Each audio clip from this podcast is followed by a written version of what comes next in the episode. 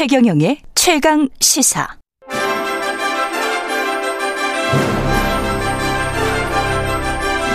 최강 시사 선정 2021년의 인물 핫 20.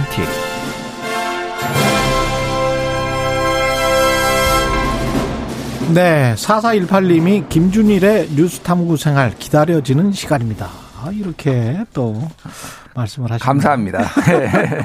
김준일 뉴스톱 대표 나와 계십니다. 안녕하십니까? 예, 안녕하세요. 네. 2021년을 마무리하면서 특별히 준비한 시간 최강시사 선정 2021년의 인물 핫20.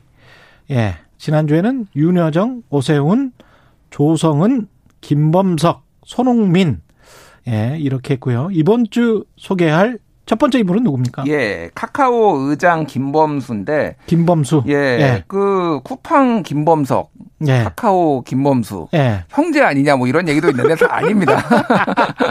예, 아닌데 예. 공교롭게 김범 S 이 두 분이 올해 이름이 많이 나왔어요. 김범수가 1세대죠. 그렇죠. 예, 네, 네이버나 네. 카카오를 만들었던 사람들이잖아요. 맞습니다. 이혜진, 김범수 이런 사람들이 네이버 만들고 다시 카카오도 네. 만들어서 다음하고 인수합병하면서 이 사명을 아예 카카오로 바꿨으니까 이 사람들이 예. 서울대 특정학과 86학번들 아닙니까? 뭐 그렇죠. 그렇죠. 예. 예. 그래서 일단 올해 예. 국감에 세 번 나왔어요. 예. 어 재벌 뭐 총수라고 해야 되나요? 어쨌든 음. 이 대기업 뭐 회장이나 이런 대주주가 한 해 국감 세 번 나온 게 처음입니다. 근데 예. 윤석열 국감이 되면서 예. 상대적으로 묻혔어요. 그래서 음. 굉장히 안도한 숨을 어, 쉬었을 테고 첫 국감에 나왔을 때 사과만 17번 했어요. 그 정도로 굉장히 고개를 낮췄습니다. 그만큼 이제 플랫폼 산업에 대한 견제, 그 다음에 아, 이게 진짜 사람들을 고용을 많이 시키고 다른 산업, 다른 자영업자 소상공인들을 침해하지 않는 그런 산업인가 음. 그 구조적인 그 질문들이 많이 있는 것 같아요 지금. 그렇죠. 지금 예. 이제 계열사가 156개거든요. 예. 이게 지금 웬만한 재벌사보다 더 많습니다. 근데 이게 대체적으로 보면은 156개. 예, 소상공인의 사업 영역하고 뭐 겹치는 거예요. 뭐 음. 뭐 있으면 꽃 배달 서비스, 미용실 막 이런 거에서 방식은 다 똑같아요. 플랫폼을 만들어서 사람들이 편하게 쓰게 하면서 수수료를 받겠다. 음. 근데 이게 이제 올해 크게 문제가 됐던 거는 역시 카카오 택시였고 거기에서 특정 콜에 한해서 이를테면은 그 수수료를 택시 기사들한테도 더 받겠다라고 하면서 이게 막 이제 갑질 뭐 논란이 되면서 이거가 이제 불려 나온 거고 그 다음에 이제 이런 사업들 다 재조정하겠다. 음. 그래서 제가 얘기를 들었는데 그 내부에서 불만들이 되게 많았대요. 카카오 택시 쪽에. 예. 그러니까 계열사가 많을 거 아니에요. 음. 야, 니들이 너무 무리하게 올려가지고 우리까지 지금 사업 못하게 됐잖아. 그러면서 뭐 그런 일이 있었다고 합니다. 근데 이제 플랫폼 업, 업체들로서는 특히 음. 이제 아마존이 그런데 아마존이 사실 돈을 번 거는 클라우드 서비스로 돈을 버는 거지 음. retail 온라인 retail로 돈을 버는 건 아니거든요. 그렇죠. 이제 예. 데이터 기업이에요. 사실은 이제 예. 구글이나 아마존도 그 데이터들을 소, 소비자 데이터들을 가지고 음. 어 하는 거 그리고 방금 말씀하셨듯이 쿠, 클라우드나 이런 예. 서비스로 예. 이제 좀 하는데 한국은 대부분의 기업들이 아직도 뭔가 소매에 집중하는 맞아요. 느낌이 좀 강해요. 예. 네. 그런 것들이 좀 문제인 것 같습니다. 있습니다. 예. 예. 그러니까 B2B로 크게 성공한 기업들이 미국 미국의 글로벌 기업들이라고 하면 음. 우리는 계속 플랫폼을 만들어 놓고 B2C를 해버리니까 예. 기존의 retail 기업들이 굉장히 이제 피해를 보게 되는 그런 구조인 것 같습니다. 다만 이제 한국이 언어적인 예. 그리고 시장 규모의 한계 뭐 이런 것들 때문에 음. 왜 구글처럼 못하냐? 구글, 구글은 미국 기업이니까 더 가능하다라는 주장도 있어요. 아니 삼성은 그래도 수출이라도 하잖아요. 제조업이니까. 그러니까. 예. 그러니까 여러 어려움이 있는 거는 인정, 인정하는데 음. 이제 상생의 방안을 찾아야 되겠죠. 그래서 예. 뭐 오, 지금 오늘도 보니까 그 김건희 씨의 그 한국 게임 산업협회 그 회장이었어요. 그 이분이. 당시의 회장이었습니다. 그렇죠. 근데 김건희 씨 본 적 없다. 뭐 이런 이제 입장이 나왔어요. 그래서 끊임 끊임없이 고통받고 화제, 있다. 화제는 되, 고 있는 예. 네. 김범수 씨고 두 번째 인물은 국민의힘 김종인 총괄 선대위원장을 꼽아봤습니다. 이분은 이제 1940년생이에요. 일단은 1940년생이죠. 예, 화제가 되는 분 중에서 가장 고령이다. 아, 윤여정 씨보다 고령이시군요. 윤여정 씨보다 고령인 예. 것 같아요. 예. 예. 그러니까 정말 얼마나 이분이 대단한 분이고 음. 정권이 몇 번을 바뀌면서 음. 이제 저는 주목하는 게 이분이 이제 이해찬 전 대표가 지금 민주당에서 등판을 준비하고 있잖아요. 예. 그러니까 뭐 이제 그렇습니까? 적극적으로 적극적으로 뭐뭐 직을 뭔가. 맞는 건 아닌데 예. 이를테면 지지층 결집을 위해서 뭐 그런 이제 얘기들이 나왔는데 음. 이해찬과 김종인의 끝은 어떻게 될 것인가? 사실 이분이 33년 동안 악연이었거든요. 기억하실지 모르겠는데 처음에 이제 이 선거에 김종인이 나가서 음. 관악 의뢰 관악 의뢰였나 나가 가지고 진게 이해찬입니다. 이해찬이 아. 첫 번째로 국회의원 당선이 되고요. 그런 다음에 이제 김종인은 다- 비례만 다섯 번 해요. 지역구에 비- 비례만 다섯 번. 대한민국 역사상 비례 다섯 번 한 뭐 다섯 번이 아니라 안 나옵니다. 지금. 안 나오고 세 번이 없어요. 절대 안. 나와. 세 번이 예. 없어요. 일단 두 번까지는 있는데 그러니까. 그러니까 대단한 분이죠. 근데 어쨌든 예. 그게 88년에 이제 이해찬한테 져가지고 아. 그때부터 이 방랑 생활이 시작됐다. 김종인의 그게 그 징계 득이 됐네. 비례는 얼마나 좋아요. 선거운동도 안 해도 되고. 뭐 예. 장점이 있죠.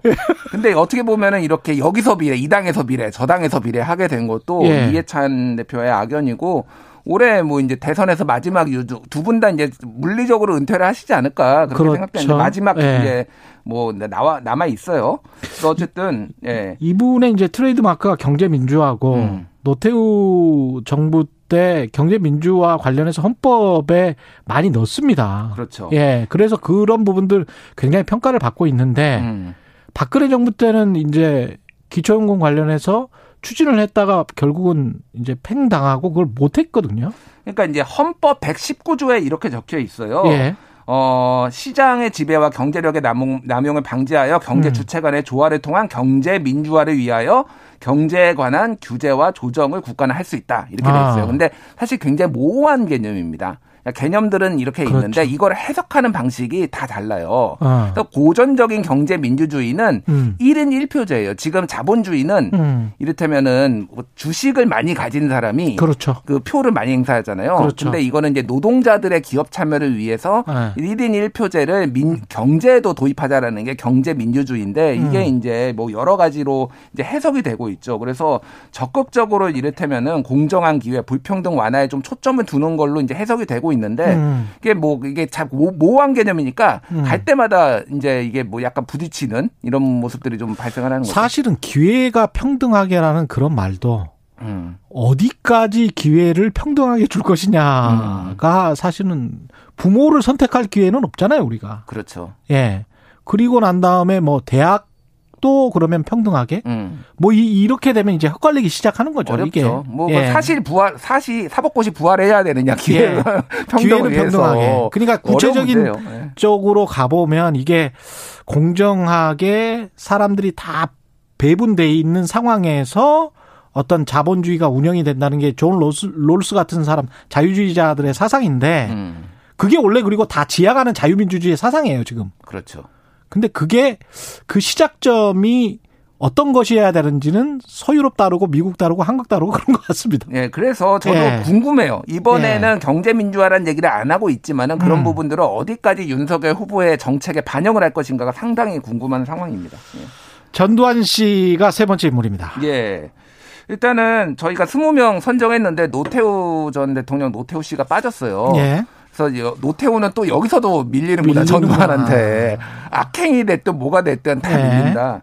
일단 뭐 지금도 계속 전두환 얘기가 나오고 있잖아요. 음. 최근에 이재명 후보가 이를테면은 뭐 전두환의 경제에 대해서 평가를 음. 해야 된다. 저 삼저 호황을 이용해서 경제를 뭐 잘했다 뭐 이런 얘기도 있습니다. 전에 우리가 얘기했듯이 예. 과도한 해석이다 그거는. 뭐 과도합니다. 예. 경제학적으로도 맞지가 않습니다. 음. 그리고 그게 잘못되면 개발 독재 성장의 논리로 돼버리기 때문에 그러면 음. 중국처럼 그냥 유사 독재를 하면서 개발해서 성장만 잘하면 된다는 식의 논리를 그런 믿음을 사람들한테 심어줄 수가 있어요. 네. 안 그래도 그런 거 믿고 있는 사람들 꽤 있는데 아직도 음.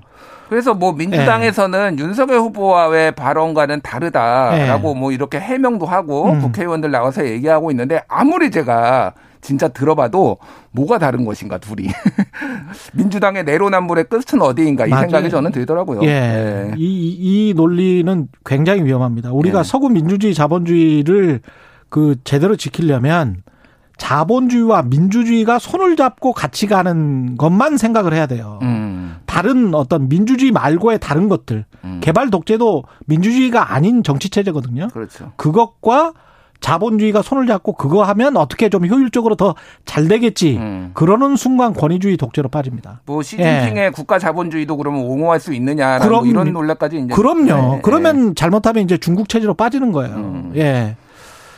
네 번째 인물은 어떤 분인가요? 네 번째 네. 인물은 변희수 변희수 하사 인데 고 변희수 하사죠. 그래서 예. 2017년에 하사 임관을 했고 음. 그리고 이제 성 정체성의 혼란을 겪다가 2019년에 휴가를 나와 가지고 성전환 수술을 받고 여군으로 복무하기를 원했는데 2020년에 군에서 심신장애 3급으로 전역 처분이 내려지고 이에 불복을 해서 이제 강제 전역 처분 취소 소송 제기를 했는데 소송 중이었죠. 근데 올해 3월에 극단적인 선택을 했습니다. 그리고 최근에 1심에서 국방부가 패소 판결이 나왔어요. 그리고 오늘 또 나온 기사인데 군 사망 규명위에서 변희소 하사 사망과 강제 전역과의 연관성이 있는지 여부를 조사를 하겠다라고 음. 하면은 이게 이제 여기에서 인정을 받으면은 순직을 한 것으로 아. 예, 예, 뭐 그런 가능성, 뭐 100%는 아니고 그런 가능성까지도 좀 열려 있는 상황입니다. 됐으면 좋겠네요. 그나마 안타깝긴 하지만 예. 다섯 번째 인물은 김연경 선수네요. 예, 뭐 스포츠 지난주에는 이제 손흥민 선수, 음. 뭐 이번 주에는 김연경 선수죠. 김연경 선수는 정말 뭐라 뭐라고 해야 될까요? 저는 개인적으로 정말 좋아합니다. 그 시원시원함. 쿨하죠. 아, 쿨하죠. 예. 예. 김연경, 손흥민 이런 사람들은 다른 한국인의 다른 인류인 것 같아요. 음. 예. 뭔가 멋져. 뭔가 예. 이 경기 중에 약간 약간 거친 언어도 막 쓰거든요. 그러니까 뭐 욕설은 아닌데 그게 저는 카리스마로 뭔가 이런. 리더십이 필요합니다. 예. 김연경 같은. 예. 그리고 지난 도쿄올림픽에서 보면은 가장 주목받았던 단체 경기가 이 여자 배구가 아니었나 그렇게 생각을 해요. 그렇죠. 그래서 이번 도, 도쿄올림픽 같은 경우에는 성적보다는 어떤 음. 스토리 텔링 이런 거에 사람들이 많이 집중을 했잖아요. 네. 그것도 새로운 현상이었고. 새로운 현상이었죠. 그게 정말 반가운 현상입니다. 어떻게 보면. 예, 예. 금메달 따고 뭐 그 뭐 거수 격리하면서 뭐 국가에 충성하고 뭐 이런 인터뷰가 나왔었던 게 음. 20년 전인데 그러니까요. 자유롭게 이렇게 하면서 뭐 파리를 해도 음. 이렇게 부각되는 이런 분위기는 너무 좋습니다. 그렇죠.